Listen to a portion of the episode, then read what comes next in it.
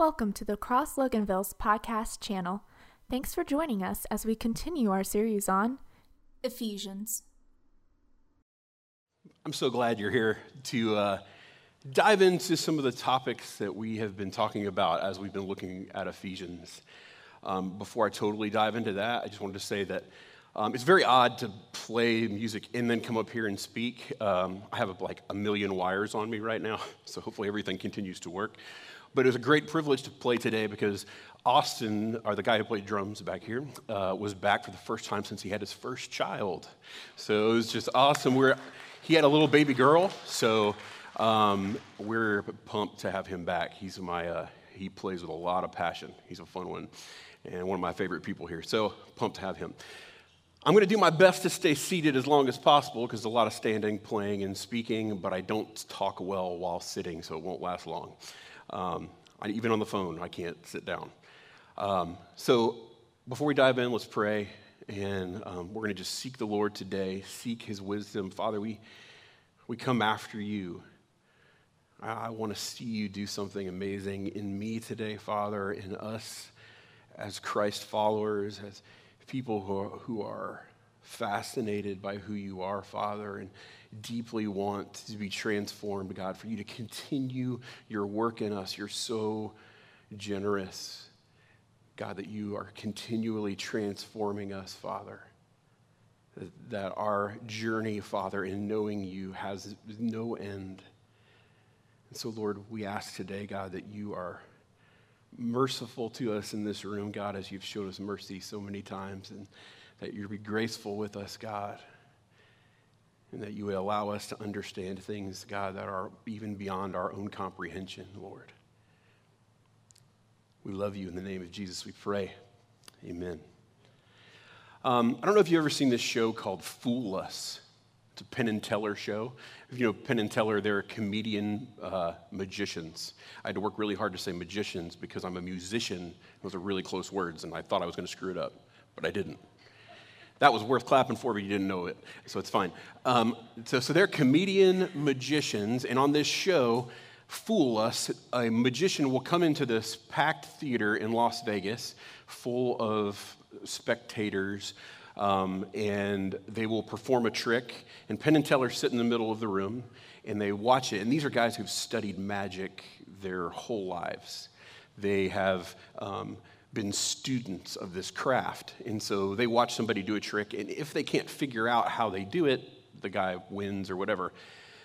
Um, it's interesting. They they reveal that they know how the trick is being done by telling them like i bet you read this guy's book and you studied this one so that the audience still can still be amazed because the audience is baffled every time they don't understand it but for penn and teller who sit right there this is normal for them even if they're fooled they're like i, I have a good idea of how that was done and my fear for us as christians is that we've been around, especially here in the South, is that we've been around so many of these concepts and things that we no longer live a life that's amazed by the Lord. We just, it kind of becomes normal. What is totally unnormal, that you can pray and God hears you, the creator of the universe hears you and speaks with you and walks with you, becomes normal to us because we've been around it so long. All right, just ponder this for me for a moment. When I was 18 years old, Lisa and I had just got engaged, and um, I was like, you know what, I got to move out of the house, make sure I can take care of myself before I try to take care of somebody else. It seemed wise at the moment. And so I moved into this basement apartment of these two old ladies, two fiery, red-headed ladies like this tall, okay? They lived upstairs, I lived in the basement, and I didn't have a whole lot of reason to interact with them except for if I did laundry, I had to go to their floor. Okay? And I remember one of the first times I had like, I was really trying to take responsibility for being an adult. And so I had this list of things I was going to achieve on that day. One was laundry, one was groceries, all these things, right? So I start a load of laundry. I go downstairs. I think, okay, I think I'm going to have time. I'm going to run and get groceries. And I start doing all this stuff. And I, I forget about the laundry for a minute. Okay. Then I'm like, oh, yeah, I got to flip that out. So I go up there to go put it in the dryer. And these ladies had already put it in the dryer and folded it and put it in one of their baskets, and it was sitting right there waiting for me. And I was like, that's pretty amazing. It's not teaching me any responsibility. I don't know if I had any plans to actually fold it, I just wanted it clean. You know? But that, that wasn't what I was expecting, so it was this beautiful gift, and I was, I was amazed and appreciated it. Now, like for a single guy who lives his life by himself for a while and then ends up getting married, and his wife, let's say his wife is just like, you know what, I'm going to do your laundry every Thursday. And so every Friday, this single guy gets up and he goes to his dresser and he opens his underwear drawer, and there it is, full, fresh drawers. You're ready. I, I use the word draws because I think that encompasses all the flavors of underwear. All the, that's a bad terminology, all the types of underwear that you could have, that can be in there. So I don't want to leave anybody out, right? And so um, you start getting used to that. You start seeing it. The first time you're like, this is great. She's taking care of me. We're so in love. It's so good for man not to be alone. He's taking care of me. And then a couple years down the road, she takes a trip. And then you wake up on a Friday, she's been gone for a week. You open the drawer, and in there it's that one pair that every guy has that you should have thrown away. It's got holes in it. I mean, it should have been gone a long time, but at one time it was your lucky draws. And so you don't want to throw it away even though you haven't worn it in that time, and now it's the only option. And you realize, I've taken this for granted. Let's watch a YouTube video and figure out how to do laundry, right? So you can forget what becomes familiar, or what is familiar becomes unfamiliar just by it happening over and over again, right? Because this is a unique gift, your laundry being done for you. It's a beautiful thing.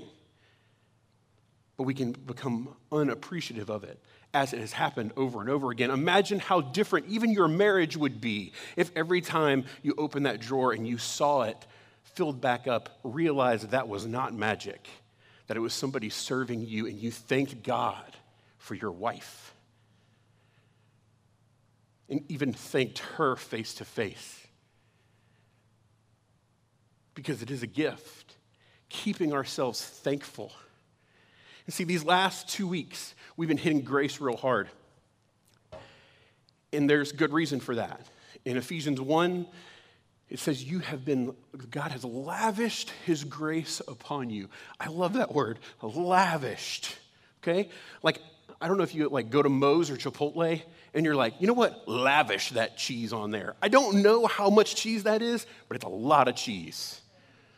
Right? He's lavished his grace upon you. And in Ephesians 2, it says, hey, you've been saved by grace through faith.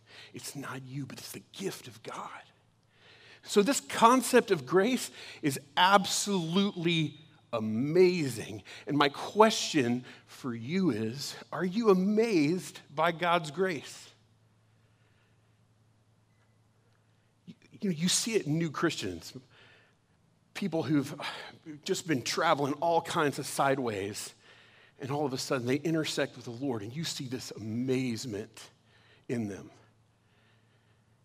But for a lot of us who've grown up in Christian households and we've heard it over and over again, it starts to stale on us. So this quote got passed around around our anvil guys this week. It's from Robert Capon, an Episcopal priest, and he says, "We are in a war between dullness and astonishment. The most critical issue facing Christians is not abortion, pornography, the disintegration of the family, moral absolutes, MTV, drugs, racism, sexuality, or school prayer. The critical issue today is dullness. We have lost our astonishment. The good news is no longer good news, it's okay news. Christianity is no longer changing, no, no longer life changing, it's life enhancing. Jesus doesn't change people into wild eyed radicals anymore, he changes them into nice people. What a travesty. How do we stay amazed? How do we stay so grateful for the grace that calls us back home? That says, I don't just save you, I make you my own. You're a co heir with Christ because of the blood of my son. You see, the word grace is used 131 times in the English Standard Version of the Bible. 131 times, and 86 of those is by Paul, the writer of Ephesians. And if you know anything about Paul, this is not surprising. Paul was very aware of his depravity because before his intersection with Jesus, he was a persecutor and murderer of Christians. And in fact, when Jesus intersects with him on the Damascus Road, he's on his way to persecute Christians. And Jesus says, Why are you persecuting me, Paul? Knocks him off his feet, causes him to lose his sight for a little while. Then Ananias comes and prays, and the scales fall off his eyes, and he is amazed by the grace that has been extended to him. Because you know what he knew? He should have killed me. This is what I deserve is death. But what he's given me is a life with purpose. I totally understand it now, and I can live in a freedom that allows me to grow the kingdom and be a part of the master plan. See, mercy is us not getting what we deserve, which in Paul's case, in our cases, is death. And grace is getting what you don't deserve getting this salvation that I have no right to. And so Paul lived his life amazed by grace. And this word deserve, we hear all over our language right now, like especially during politics. During election times, we hear people say, This is what the American people deserve. And as a Christian, I hear that and I say, do not give me what I deserve. My whole relationship with God is based on that I get what I don't deserve. Perks my ears every time I hear a politician say that. Are you amazed by grace? Are you in awe of how God has graced you? Or do you treat this grace that has been lavished upon you as like an entitlement? Because you've heard it so many times? Do we continue to abuse it instead of standing in awe and kneeling before the grace giver? Sometimes we cheapen grace.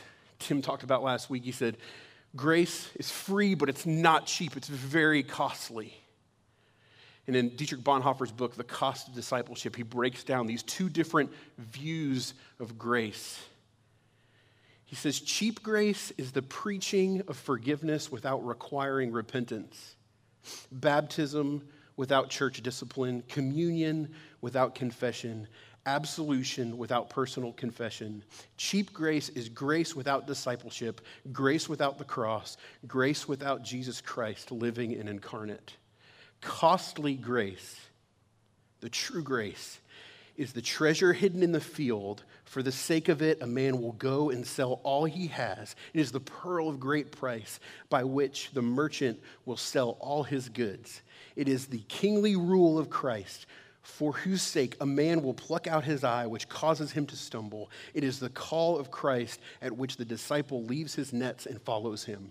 Costly grace is the gospel which must be sought again and again, the gift which must be asked for, the door which a man must knock.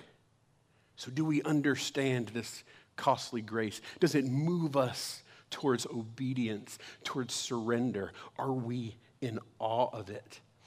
A song we just sung called The Passion has this lyric in it that I'm a, I, I'm a very justice minded guy. Like, I want the things to work out right, and this rattles me every time. It says, The innocent found guilty as the guilty one walks free. And that passes over you unless you consider it for a moment and you go, that's not really what justice looks like. That's grace. Guilty should be convicted, innocence should walk free in the God we follow. It's the opposite. Are we amazed by the grace that God has extended to us? And grace can be a little bit confusing sometimes because Paul talks about it really in two ways. It would have almost two definitions. Okay? We have this grace that we hear of undeserved favor, the grace that delivers us salvation. Um, and we see that often, like Romans 3.24 says, we are justified by his grace as a gift through the redemption that is in Christ Jesus. In Romans 5.15, if many died through one man's trespass, much more have the grace of God and the free gift by the grace of that one man, Jesus Christ, abounded for many. This is him speaking of this massive grace that the Lord has poured out that brings us to salvation. But he also talks about grace as this power for living. This right now, God pouring his grace out for us to be able to make it through a very difficult life. i can give you a couple quick examples and we're going to dive into that thought. So 2 Corinthians 9 8 says, God is able to make all grace abound to you, so that having all sufficiency in all things at all times, you may abound in every good work. See, this is now pouring out this grace so you may abound in every good work. As you're working towards the things of the kingdom, good work, His purposes, I'm going to help you get through that. 2 Corinthians 12 9, Jesus says to Paul, My grace is sufficient for you, for my power is made perfect in weakness. Here on this earth is where we experience weakness, and His grace is poured out to show you His power that you're not alone. 1 Corinthians 15 10, By the grace of God, I am what I am. And His grace toward me was not in vain. On the contrary, I worked harder than any of them though it was not I, but the grace of God that is with me. So, this grace is saying, as I'm working these things, as I'm sharing the gospel, as I'm speaking to people, you're gracing me. You're giving me favor with people who I shouldn't have favor for the sake of your kingdom. You're giving me words to pray in impossible situations. You're giving me boldness when I know my life might be on the line to share what I know you want me to share. Don't get this confused. This grace is not a genie. You're not Aladdin why he sings you into the town so you go pick up your princess. This is God allowing you to live out the life he's called you to for his kingdom purposes and him coming alongside you saying, We're in this together. You have to understand, Paul wrote a lot of this stuff while chained to some prison wall. And so we get real transactional sometimes, American Christians. We think, well, I went to church like 15 times. How come this business deal didn't fall through? This isn't what he's talking about. This is him giving you favor. And some of you know, some of you have been in those situations where somebody has a situation like a crazy health thing or, or whatever, and you have no idea what to pray. And you close your eyes and you say, Lord, Lord, just give me something to say because there's nothing. I know what I don't know what to do. And the Lord somehow graces you with the words that comfort these people. It's a beautiful thing, this grace. You don't have to walk this earth alone. Because honestly, the life God is calling to you is asking you to die to self, which is hard, is asking you to care about other people, and that can be hard but He's gracing you. He will grace you in this way as you follow Him in your own obedience. It is not transactional, it is God working in and through you. So, what is a life amazed by grace? I keep asking this question Are you amazed? Right? Are you Penn and Teller sitting there going, like, yeah, grace, cool, appreciate it? Or are you the people sitting behind them going, What just happened?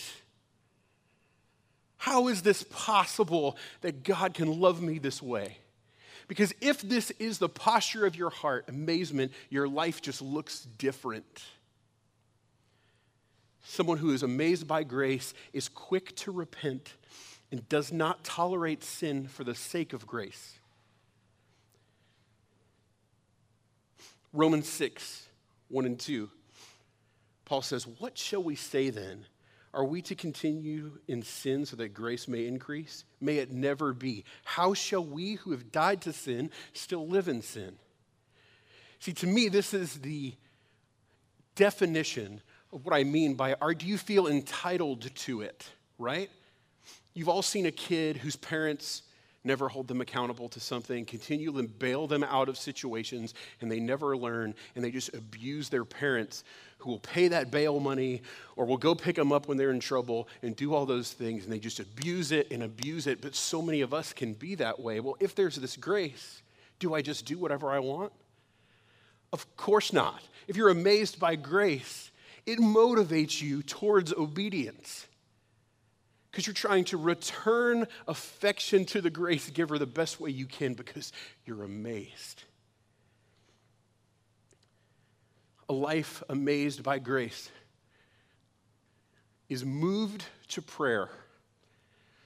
We want to be with that grace giver. 1 Peter 4 7, it says, The end of all things is at hand. Therefore, be self controlled and sober minded for the sake of your prayers. This is such an interesting passage to me because a lot of times we treat prayer as the means to some sort of end. It's going to be the way I travel to this next place. But the way this passage writes this, prayer is the goal. You being with God is the goal. Be sober minded for the sake of your prayers. in a world that is so distracting.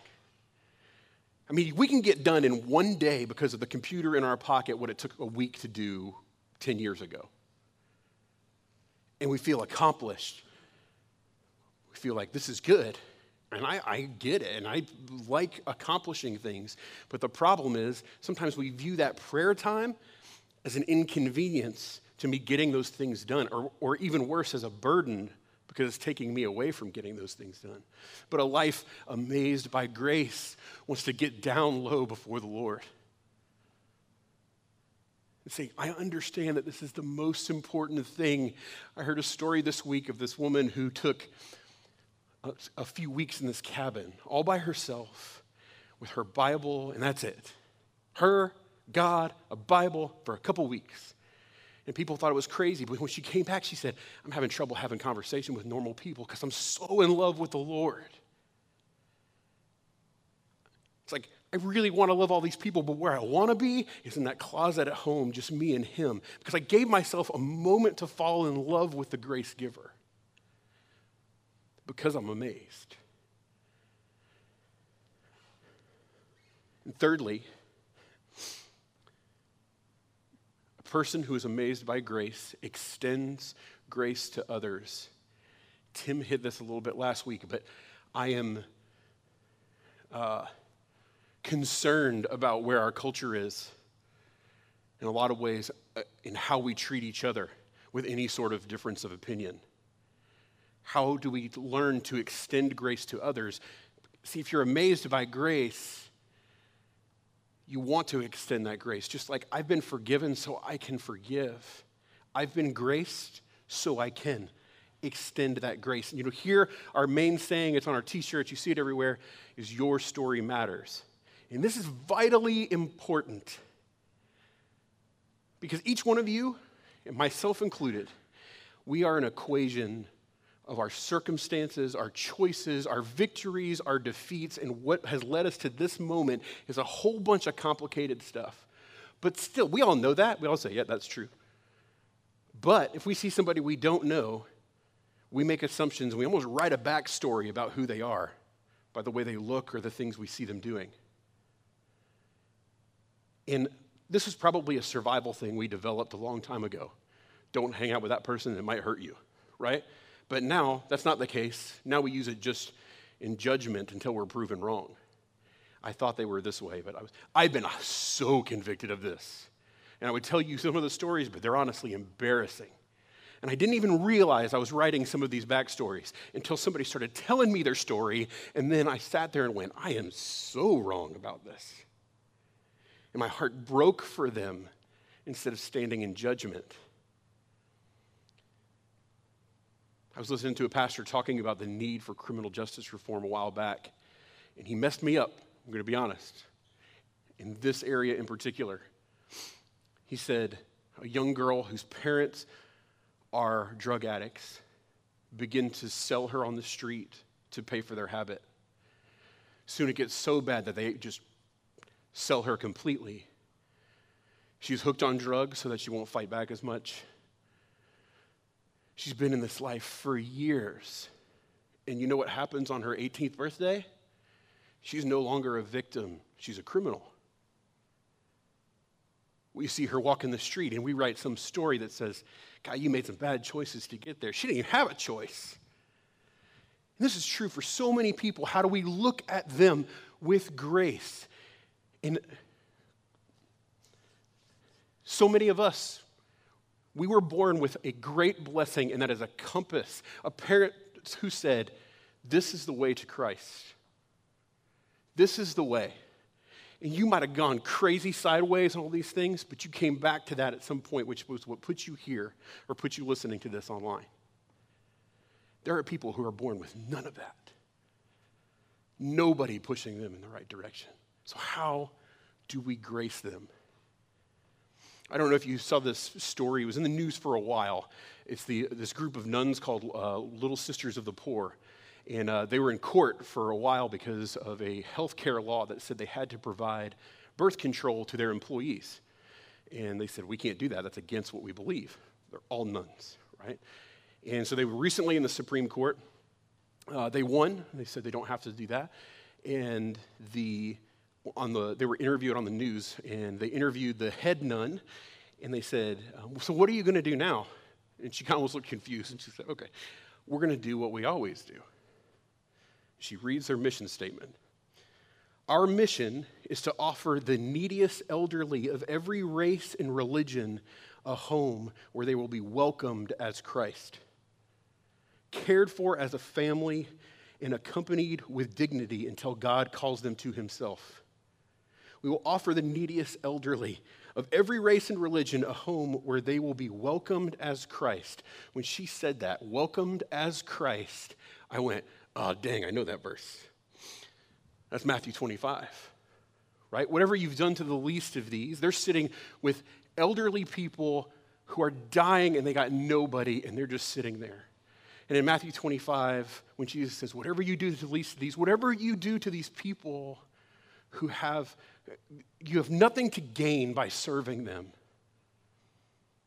whatever i was naked and you, you gave me clothes. I was a stranger and you invited me in. I was hungry. You fed me. I was thirsty. You gave me something to drink. This is what you've done unto me. And i think possibly i'll ask it as a question. Do we as american evangelicals are we more comfortable being jesus to strangers than treating them as christ we love saying i'm going to go be the hands and feet which is a great thing. Go serve, go do these things. It is good, but sometimes it can get confused because there's some payoff for you. I led five people to the Lord. Dude, that's great. Come here. I walked them through the prayer. Oh, that's awesome. Good for you. And it is good, but we can get lost in it. Can you sit at somebody's feet? It absolutely doesn't benefit you. Treat them as Christ. And we're in such a bitter time where you can't have a relationship with somebody you disagree with.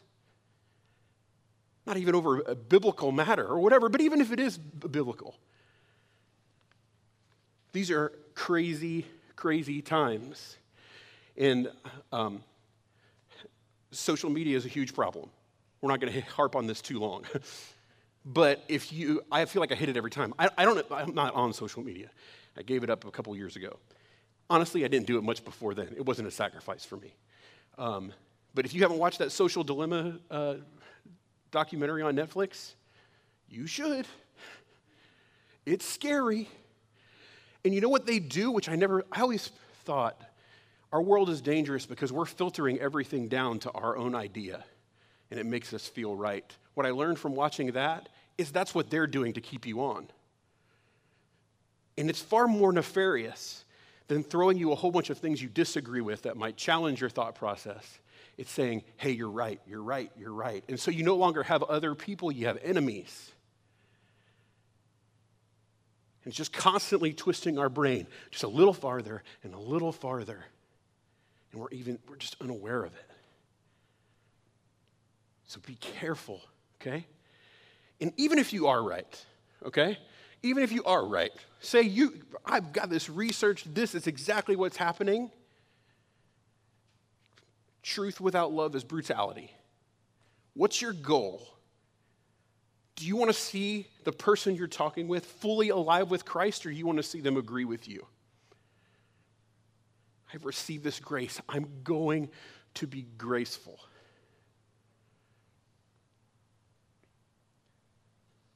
Allow ourselves to be challenged. And, you know, I even think people say, but, but they're on the other side, they're my enemy. Well, I, I wish Jesus said something about that. Oh, no, he did. Right? Love your enemies.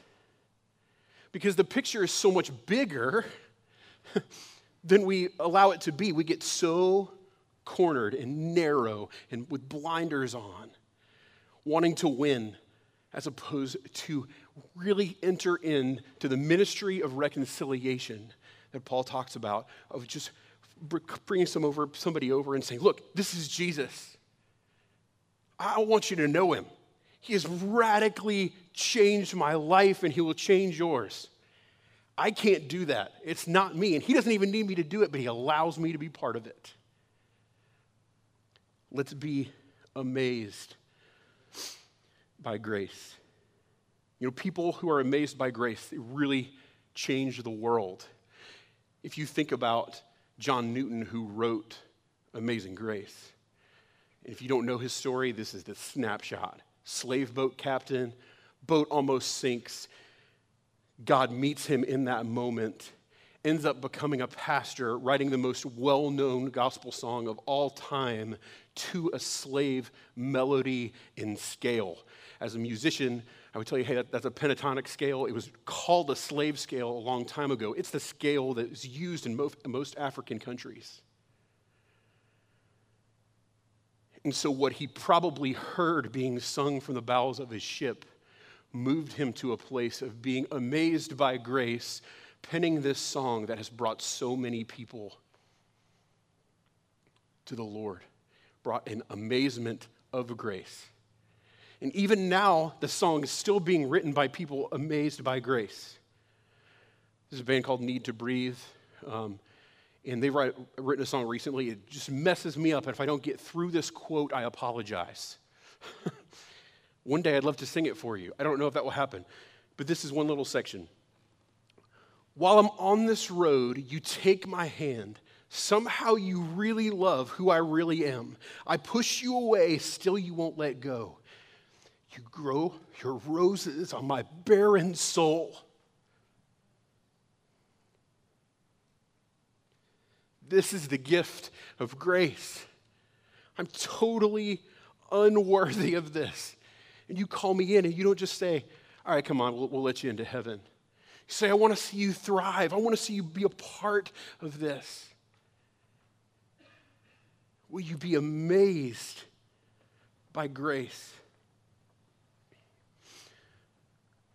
Do not let what is absolutely unbelievable and amazing become normal. We must live a life that remembers, that continually goes back. And as you see God move on you, writing down, that's why one of the reasons journaling is so important. You can go back and say, look what God did right here. Look how he arranged these things to remain amazed because if you're not looking, it's gonna, the most miraculous will become mundane. The ultimate proof Read Exodus. These Israelites saved. They, are seeing amazing things, right? They see these plagues come in. The, you know, the Lord skips over their house in this terrible plague. They see the, they walk through the sea on dry land. What happens after they're being fed from the sky? they go, I'm kind of tired of this. Let's build a cow and worship that. They forgot.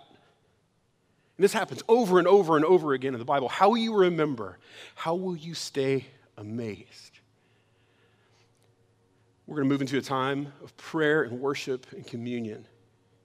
And this is my encouragement to you. If you've never experienced the grace of God, this might seem like a crazy talk to you. Let today be the day that you experience that. We want to pray with you. There'll be somebody up here who will pray with you. For many of us, I hope our prayer is God, restore a passion in me, a fire, God, that I once knew, and a deeper understanding of just how undeserving I am of the affection that you've poured out. Hey, thank you so much for watching the message. Uh, we hope that you really pulled some things out of it. And just know that our desire is for every person, whether you ever step in this building or not, to become fully alive in Christ. Yeah, we want to see you committed to Christ. We would love to see you connected to others in a small group. And we believe it's important to uh, become a contributing member to the body of Christ through uh, sharing your faith uh, as well as financially investing in the work of God. That's right. And so we pray that you're growing, that you're striving forward. There's so many resources on the website. You can watch past messages, your testimonies from people. we pray that you utilize those. And we hope to see you on a Sunday morning. Hey, make it a great day and enjoy uh, the abundant life in Christ.